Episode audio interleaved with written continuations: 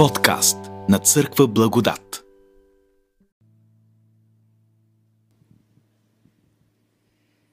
Здравейте!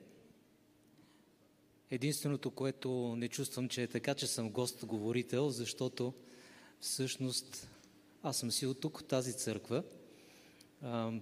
За тези, които не ме познават, казвам се Красимир Лазаров. И преди 30 години влязах в тази църква, ето там от онази врата, по къси панталонки, с много смях, защото тук нямаше икони и свещи, си казвам каква е тази странна църква. И ето, че се оказа, че след 30 години пак съм тук в тази странна църква, но тя никак не е странна, защото това е моята църква. И така, не напразно започнах да говоря за това, че съм от известно време в църквата, защото днес ще говоря с вас за пътя, който ние изминаваме, когато дойдем при Бога в църквата или всъщност етапите, през които преминаваме от света, когато дойдем до Бога. Ще започна с една притча, която ще ви се стори много интересна. Тя е предимно за младите хора, но и аз като моя баща се чувствам достатъчно млад, така че тази притча е и за мен една история с него. А, преди няколко години той ми каза, ето тази бабичка много ме ядоса този ден, защото ме превари на опашката. И аз я погледнах, тя беше жена на около 65 години, а пък той тогава беше на 90 и си казвам, такъв трябва да бъде човек с усещането за това, че е млад, а пък тук се чувствам наистина така. Един цар имал един единствен син. Смел, сръчен и умен. След завършване на образованието си, баща му го пратил при един стар мадрец да усъвършенства познанията си за живота. Може би на много от вас, младите, предстои това. Завършвате училища, завършвате университети, колежи и пред вас се открива един цял път, в който вие трябва да придобиете мъдрост, за да може да се научите да живеете в този живот. И така младежът казал на мъдреца, посъветваме как да премина по пътя на живота. Мъдрецът му казал, по пътя си ще се изправиш пред три врати. Прочети какво е написано на всяка една от тях и задължително го изпълни. Следвай пътя пред теб. Принцът започнал да върви в своя житейски път и стигнал пред една огромна врата, на която пишело, пак казвам огромна врата, промени света. Както си мислите, той си казал, точно това мислех и да направя. Истината, че има неща, които ми харесват в този свят, но пък други никак не са по вкуса ми.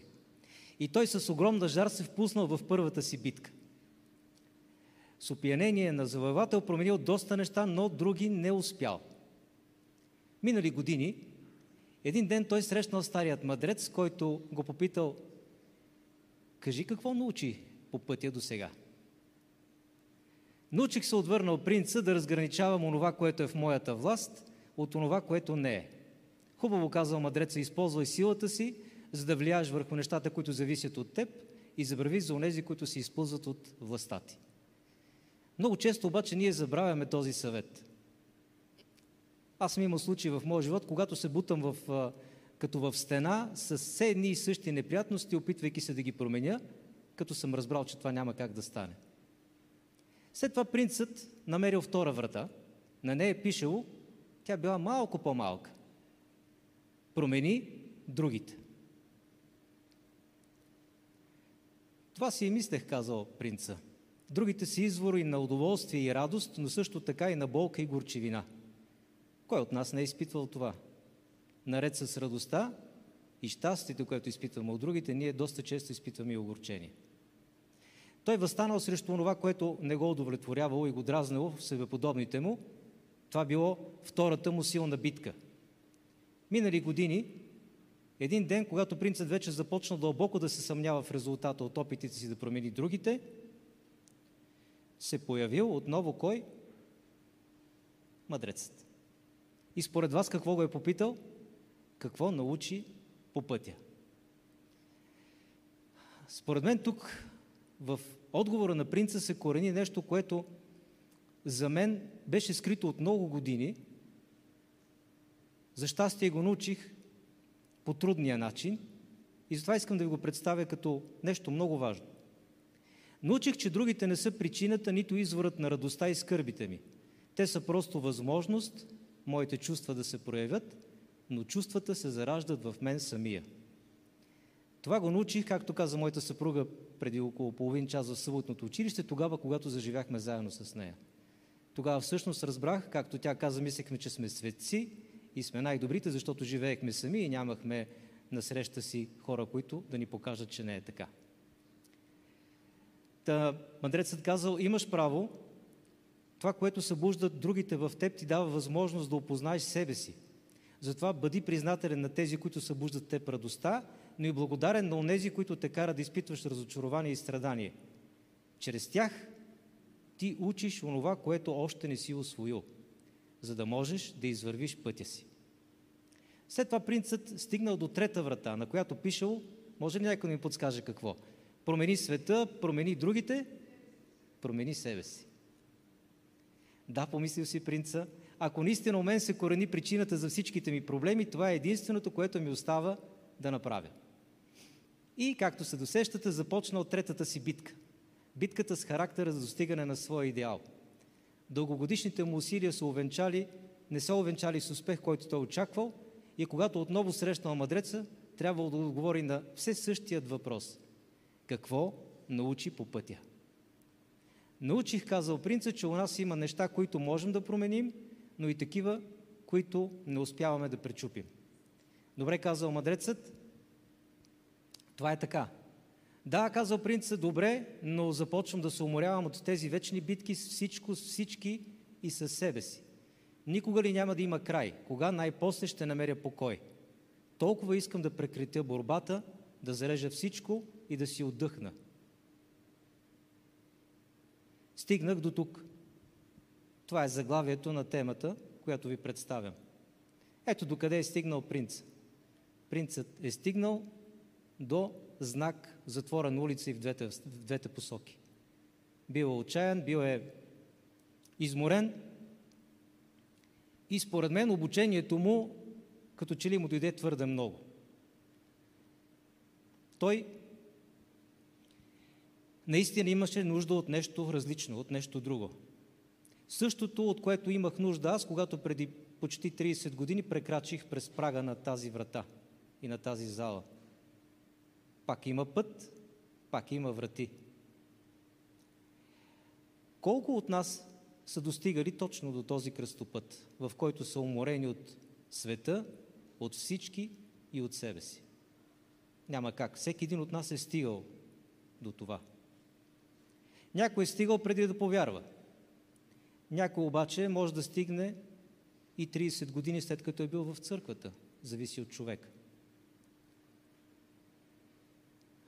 Колко уморени хора си тръгнаха от църквата поради причината, че се умориха да се борят с света, с другите и с себе си. Точно тук е мястото да спомена това, което би помогнало на този младеж и което би помогнало и помага на всеки един от нас. Матей 11 глава, 28 стих. Елате при мен всички вие, които сте уморени и натоварени с грижи, и аз ще ви успокоя. Сигурно си мислите, ние този стих го знаем много добре. Да, така е. Това е един от любимите ми стихове в Новия Завет.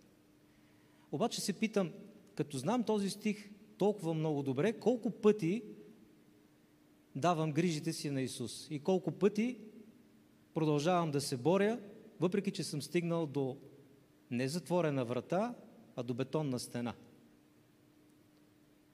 Много пъти. В началото на живота ми в църквата аз бях много убедителен и много, как да кажа, много ентусиазиран, с огромно желание да направя всичко, което се изисква от мен, за да бъда достоен. Не пропусках богослужение. Тогава имаше в петък вечер, събота сутрин, събота вечер, неделя вечер. Тук о, се изнасяше откровение. И освен това имаше и младежки час в сряда. Исках да присъствам на всичките тези неща, за да бъда достоен. Давах десятък, обаче отделях и още един десятък, с който купувах книги и подарявах. Ходех на домашно съботно училище. Бях в съботното училище учител. Готов за небето, нали? Може би са останали част от крилцата ми отзад, трябва да проверя, като се прибера в къщи. Но започна един период в моя живот, в който аз изпаднах в, дали да кажа, че е депресия, не знам, но нощно време аз не можех да спя. Лягах си към 10-11 и усъмвах до 3, 4, 5 сутринта, без да мога да заспя. Задавах въпроси на, на Бог, защо това се случва? Къде е проблема ми? С какво не успях? Още един десятък ли трябва да отделя или на още 5-6 богослужения седмично трябва да ходя? Аз за себе си бях образцовия християнин на адвентист и смятах, че такива неща в моя живот не трябва да се случват. Една нощ след изминали няколко седмици, Бог за първ път проговори в моя ум. Той ми каза, всъщност отговори ми на въпроса защо с фразата защото не ме познаваш. Започнах спор с него. Как, Господи, не те познавам, като и изредих всичките тези неща, които изредих преди малко. Не, не, ти не ме познаваш. Ти знаеш за мен, ти вършиш много работи, като мислиш, че ги вършиш за мен, но ти не ме познаваш. Започнах от този момент леко по леко да опознавам Бога. Първата книга, която ми помогна, беше 95 тези за оправдание чрез вяра. Може би много от вас се е чели. И другото, което ми помогна е един мъдрец от нашата църква, който почина миналата година, Кремен Кръстев се казва. От него намерих 11 касетки за оправдание чрез вяра. Това всъщност ми помогна да отворя вратата на познанието към Бога. И така,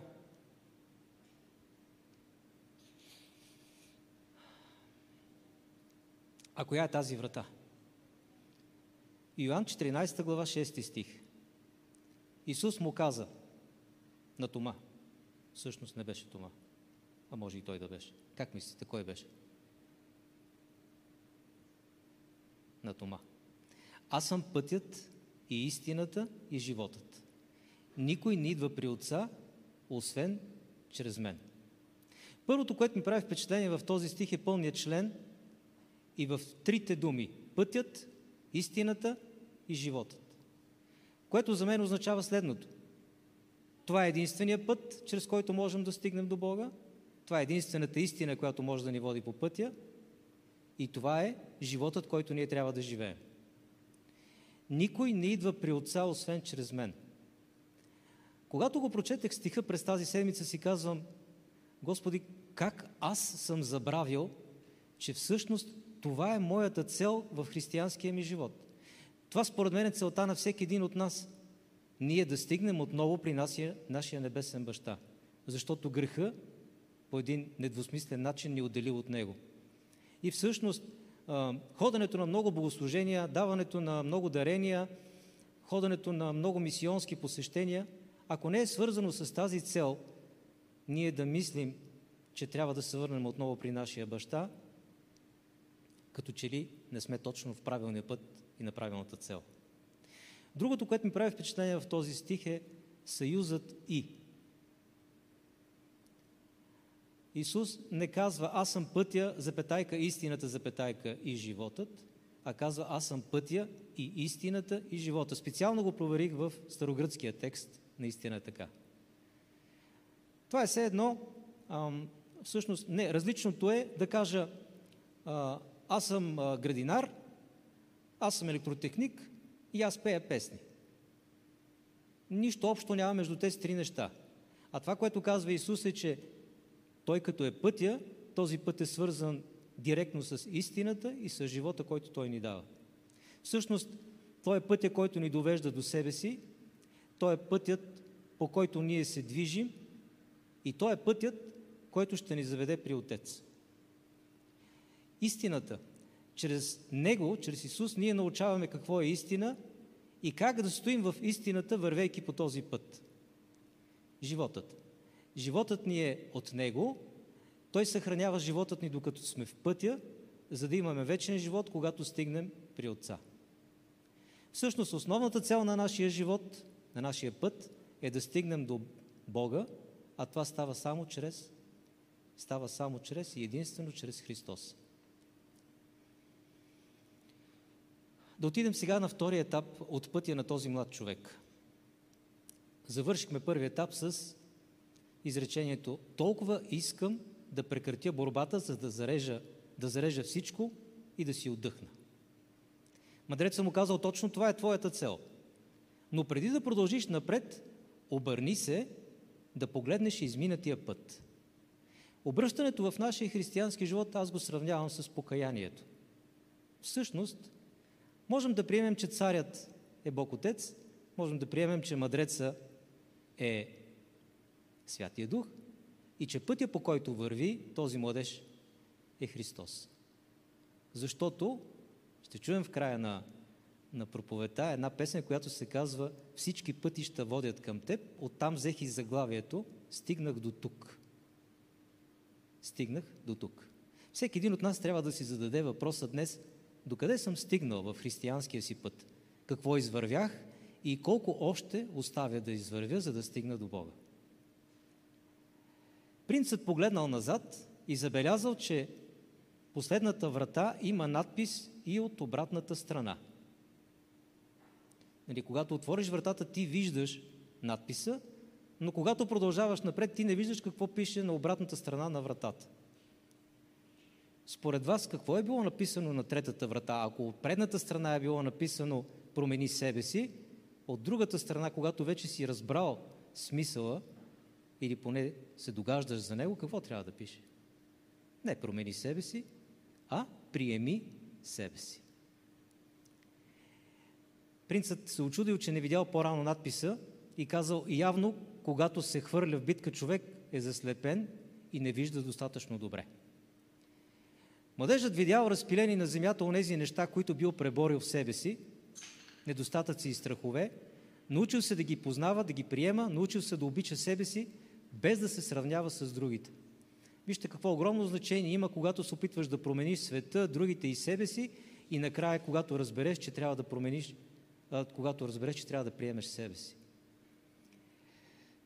Огромно значение. Когато срещнал мъдреца, той чу обичайният му въпрос какво научи по пътя. Принцът отговорил Научих, че да мразиш или да отхвърляш част от себе си, означава сам да се осъждаш. Научих се да, приемам, да се приемам такъв какъвто съм, напълно и безусловно. Чудесно казал мъдреца. Освоил си първата мъдрост. Представете ли си, минаваш през една, втора, трета врата и чак когато обърнеш погледа си назад, когато минеш през покаянието, и то не без помощта на Бог, тогава успяваш да разбереш, че единственият начин да приемеш света, себе си и другите е да се смириш и да оставиш Бог да направи това в твоя живот.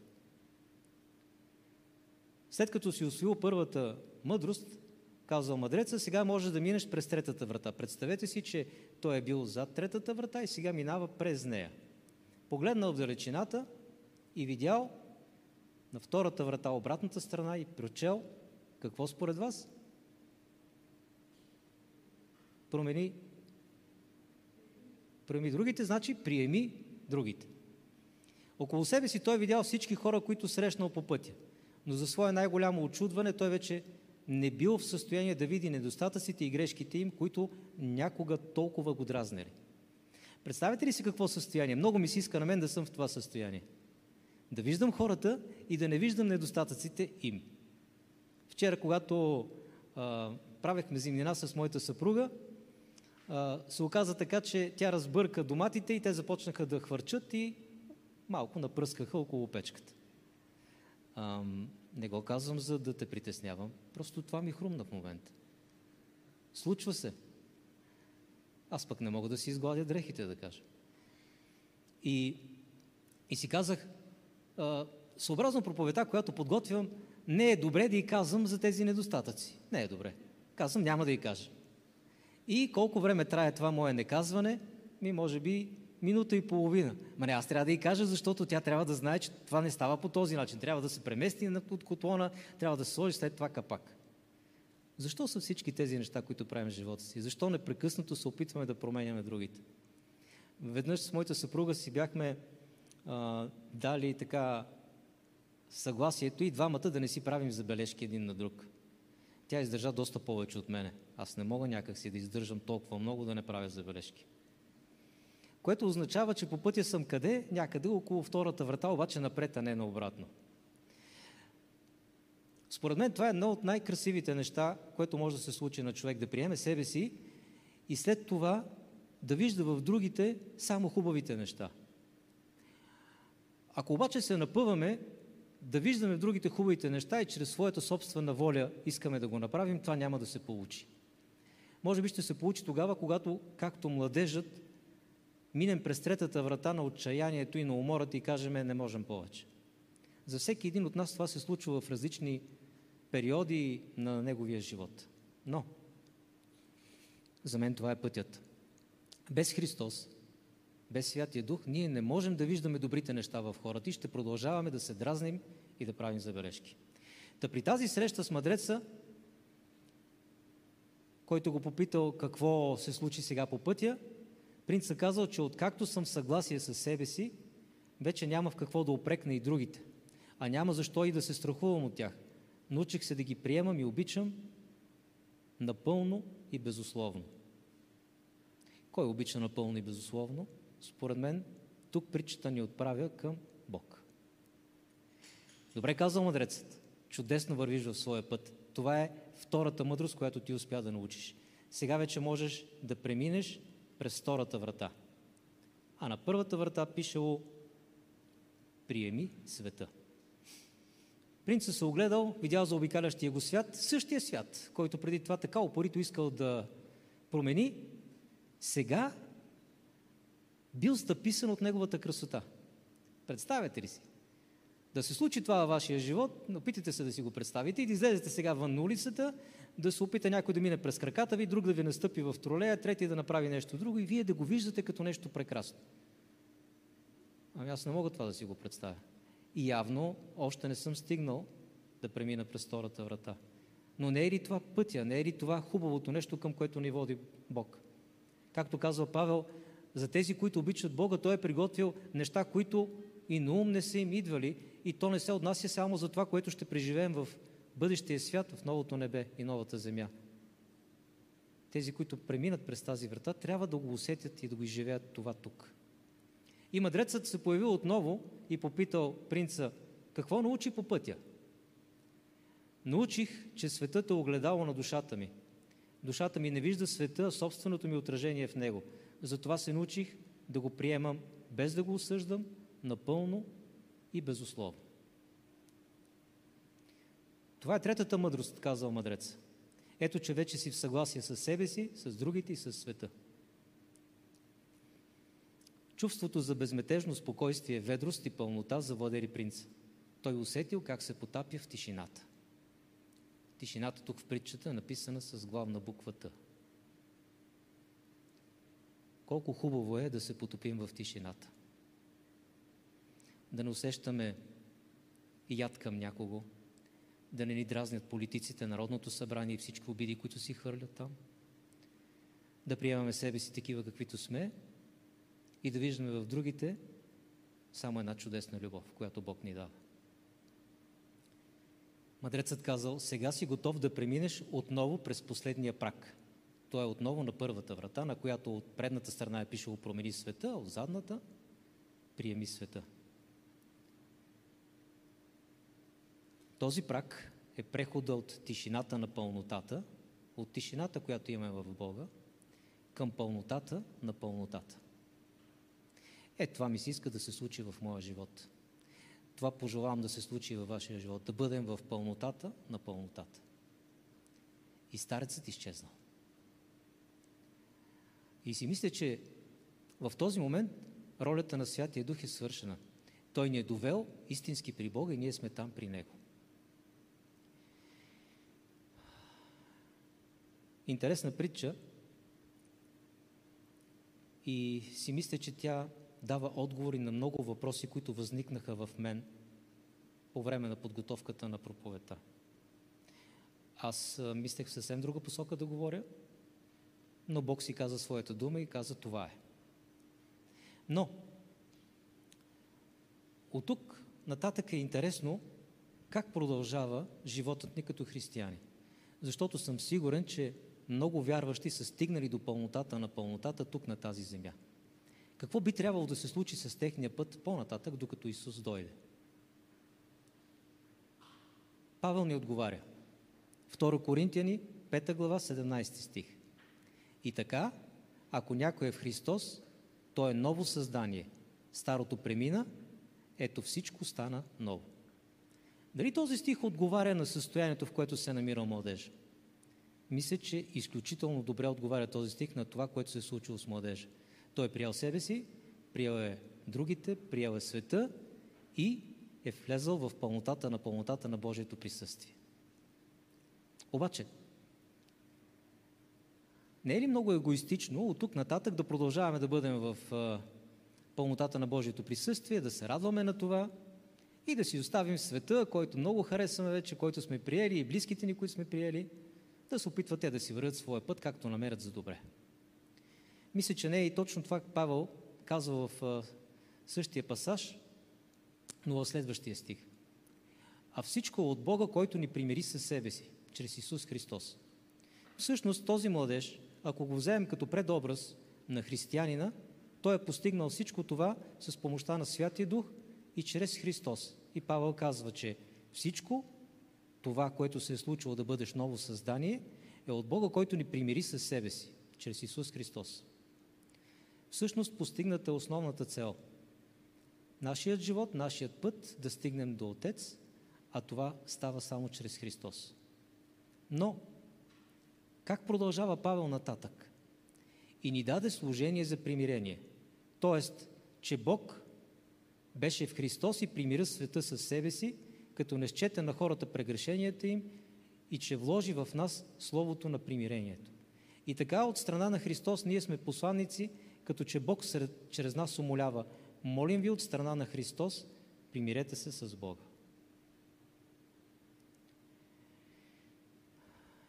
Ето как би трябвало да продължи нашия път.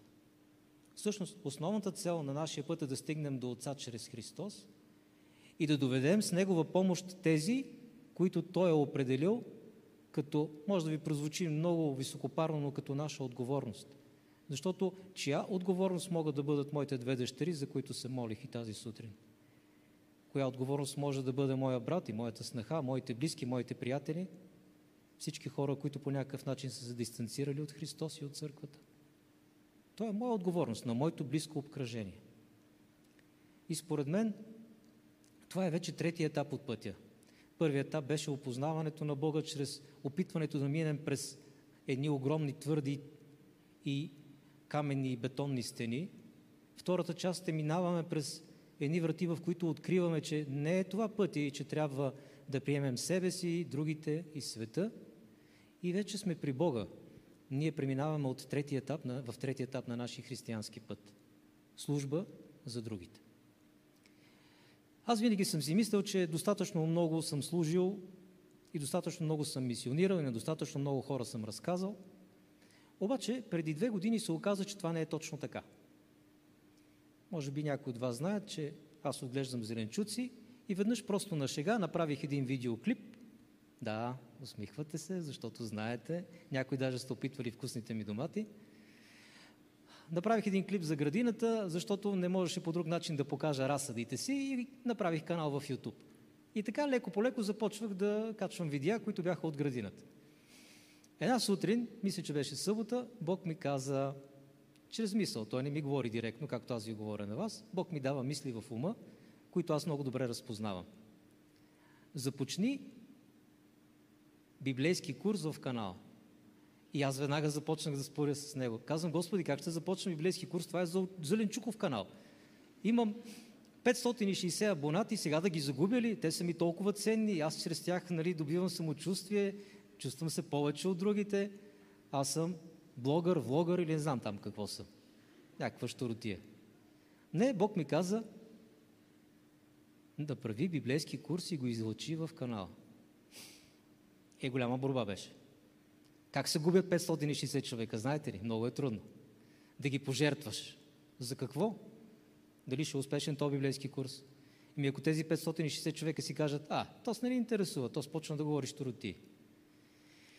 Записах поредното видео, което беше за зеленчуците.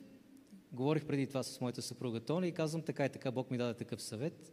Тя започна да се моли, а аз с треперещи ръце, с треперещо тяло и с треперещи устни и с треперещ глас съобщих новината на моите подопечни 560 човека.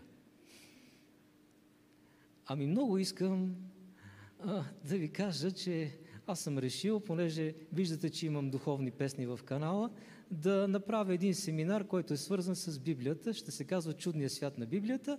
И ако можете, и ако желаете това, служете лайк, за да знам колко хора имат желание за това.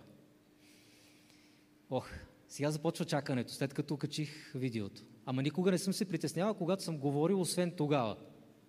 Нито преди това, нито след това. Както ме виждате, аз съм спокоен човек, Бог ми е дал тази дарба, мога да излезе пред хора и да говоря. Но тогава нещо ще да се скъса в мен. Дали притеснението, че щях да загубя тези 560 човека? Не знам. Може би и това да е било. Понякога човек гради картонени кули и си мисли, че е стъпил на много здрава и успешна почва. И така започнахме с моята съпруга Тони да чакаме. Едно харесване, две харесвания, три харесвания. Това първия ден. И си викаме, три-три. Може пък да са духовни хора и само за тях да направи библейски курс. След това продължихме в очакване и следващи, и последващи ден, и накрая станаха, то не помнеше колко, 22 харесвания. И си казвам, супер, Господи, започвам. Това е. Направих първото видео от поредицата в чудния свят на Библията. А, имаше едно харесване и за да не се чак толкова малко, аз си сложих и моето харесване. Защото си казвам, сега някой ще отвори, ще види това видео и си каже, то пък никой не го хареса. И така вървеше, вървеше библейския курс, стигнах до църквата и до кръщението и преди това имах, да кажем, по 60-70 гледания, а на църквата и на кръщението на едното имах 25, на другото 40 и си казвам, нещо зациклих много яко. Но, като упорит и твърд християнин, аз продължих. Направих всичките видеа 25 или 26, целият библейски курс. Малко преди да свърша библейския курс, стана така, че Бог една сутрин, пак беше събота, ми каза, разкажи твоите опитности в а, канала като поредица срещи с Него. Един вид срещи с Бога. И аз започнах да си мисля колко опитности имам, преброих 3-4. И си казвам, сега за 3-4 да правя цяла поредица. Говорих с моята съпруга, имаше малко така неразбиране от нейна страна, но след това тя се съгласи с мен – може би защото не е в нещата, които аз чувам от Бога. Започнах поредицата и направих някъде около... Събраха се около 30 опитности. И то, да ви кажа, някои от тях бях почти забравил, но се молих и Бог ми припомни абсолютно всяка една опитност, която си заслужава да се разкаже. Даже имам една, която не разказвам в канала, защото тя е свързана с опитност, която Бог ми дава нещо на мен, а пък лишава мои близки и не беше ми приятно да слагам, защото казвам, ще я видят и ще стане недоразумение. И така, докато свършиха опитностите с поредицата срещи с него, аз погледнах да видя колко абонати имам в канала. И се оказа, че от 560 за няколко месеца са станали 5600. Сега в момента, мисля, че вчера и за ден проверих, са 10100. Представяте ли си какво нещо прави Бог? От а, едно нищо и никакво видео, в което ти си решил да покажеш, там в един форум си пишехме за зеленчуците, от едно мъничко желание да, да направиш нещо, Бог така, така, така помага, така благославя, че в един момент ти самия не вярваш, че това нещо се е случило. Но след като станаха около 6500 абонатите, тогава Бог ми даде друга идея, защото свършиха опитностите. И аз си казвам, малко преди да свършат опитностите, ох, нали, вече ще спра да правя това, защото всеки път съм под напрежение. Под напрежение защо? Защото има много хора, които, знаете, те са, а, как ми казват, тролове и те пишат гадни неща, гадни коментари под видеята. Не искам да ви давам примери, много има и аз се вълнувам от това, защото съм чувствителен човек и не обичам някой да, да пиша негативи за нещо, което аз съм преживял с Бога. Но както и да е. И започнах следваща поредица, която подготвях доста по-усърдно и тя е а, Чудотворецът. Чудесата, които Исус извършва в Новия Завет и паралелни чудеса, които са се случили в наше време. Започнах да събирам чудеса от мои познати, от мои близки, все от хора около мен. Събраха се, може би, към 20 са такива видеа. Сега Бог чрез Тони, чрез моята съпруга ме подготвя за нова поредица. И тя е още не съм измислил име, но е, всъщност идеята е да разказвам начина по който хората са се запознали с Бога. Как Бог ги е довел до себе си. В момента последните видеа, които съм качил от поредицата Чудотворецът, имат около 700 гледания, сравнете с 20, 30 40 в началото, и имат над 30-40 харесвания вместо едно и едно от мен в началото, когато започнах. Основната цел на нашия живот, на нашия път е да стигнем до Отца чрез Христос и да доведем с Негова помощ тези, които е определил като наша отговорност. Не знам колко от тези повече от 10 000 души са моя отговорност, но аз с огромно желание и с огромна любов очаквам от Бог да ми показва как и по какъв начин ще вървя в този път. Имам и чудесни срещи и запознанства с хора. Водя библейски курс на хора, които от този канал се свързаха с мене. 10 хиляди нещо са абонатите ми, но този канал го гледат над 60-70 хиляди души, като виждам статистиката. Представете си какво може да направи Бог и във вашия живот. Аз никога не съм очаквал, че ще се развие по този начин. Аз съм си мислил, че като срещна човек ще му говоря за Бога. Бог обаче има друг план за мен, друг план за моя път и той е в действие. Бог сигурно има план, не сигурно, 100% е сигурно, че има план във вашия живот за това как с него вие да помагате за спасяването на хората около вас. Потърсете го. Помислете в пътя, в който вървите, докъде сте стигнали. Стигнахме до тук. Помогни Господи да отидем и по-нататък. И важните въпроси, които трябва да си зададем. За къде пътуваме? С кого пътуваме и как пътуваме? Пътуването обаче на всеки е различно. То е неговото лично пътуване. Не очаквайте като мен да имате канал, в който да пътувате с хората. За вас Бог може да е приготвил нещо, което да е много по-добро. Докъде стигнах е въпросът, който стои пред нас и трябва да си зададем. Къде е това стигнах до тук? Ако е само църквата, в която влязах преди 30 години, важно е за себе си да го кажа, че църквата не е Ноевия ковчег. Да, църквата сама по себе си не е Ноевия ковчег и тя не дава спасението. Спасението е чрез Христос в Неговата църква. Без Христос и без Него нашето пътуване като че ли губи смисъл. Аз съм пътят и истината и животът и никой не идва при Отца, освен чрез мен. Амин.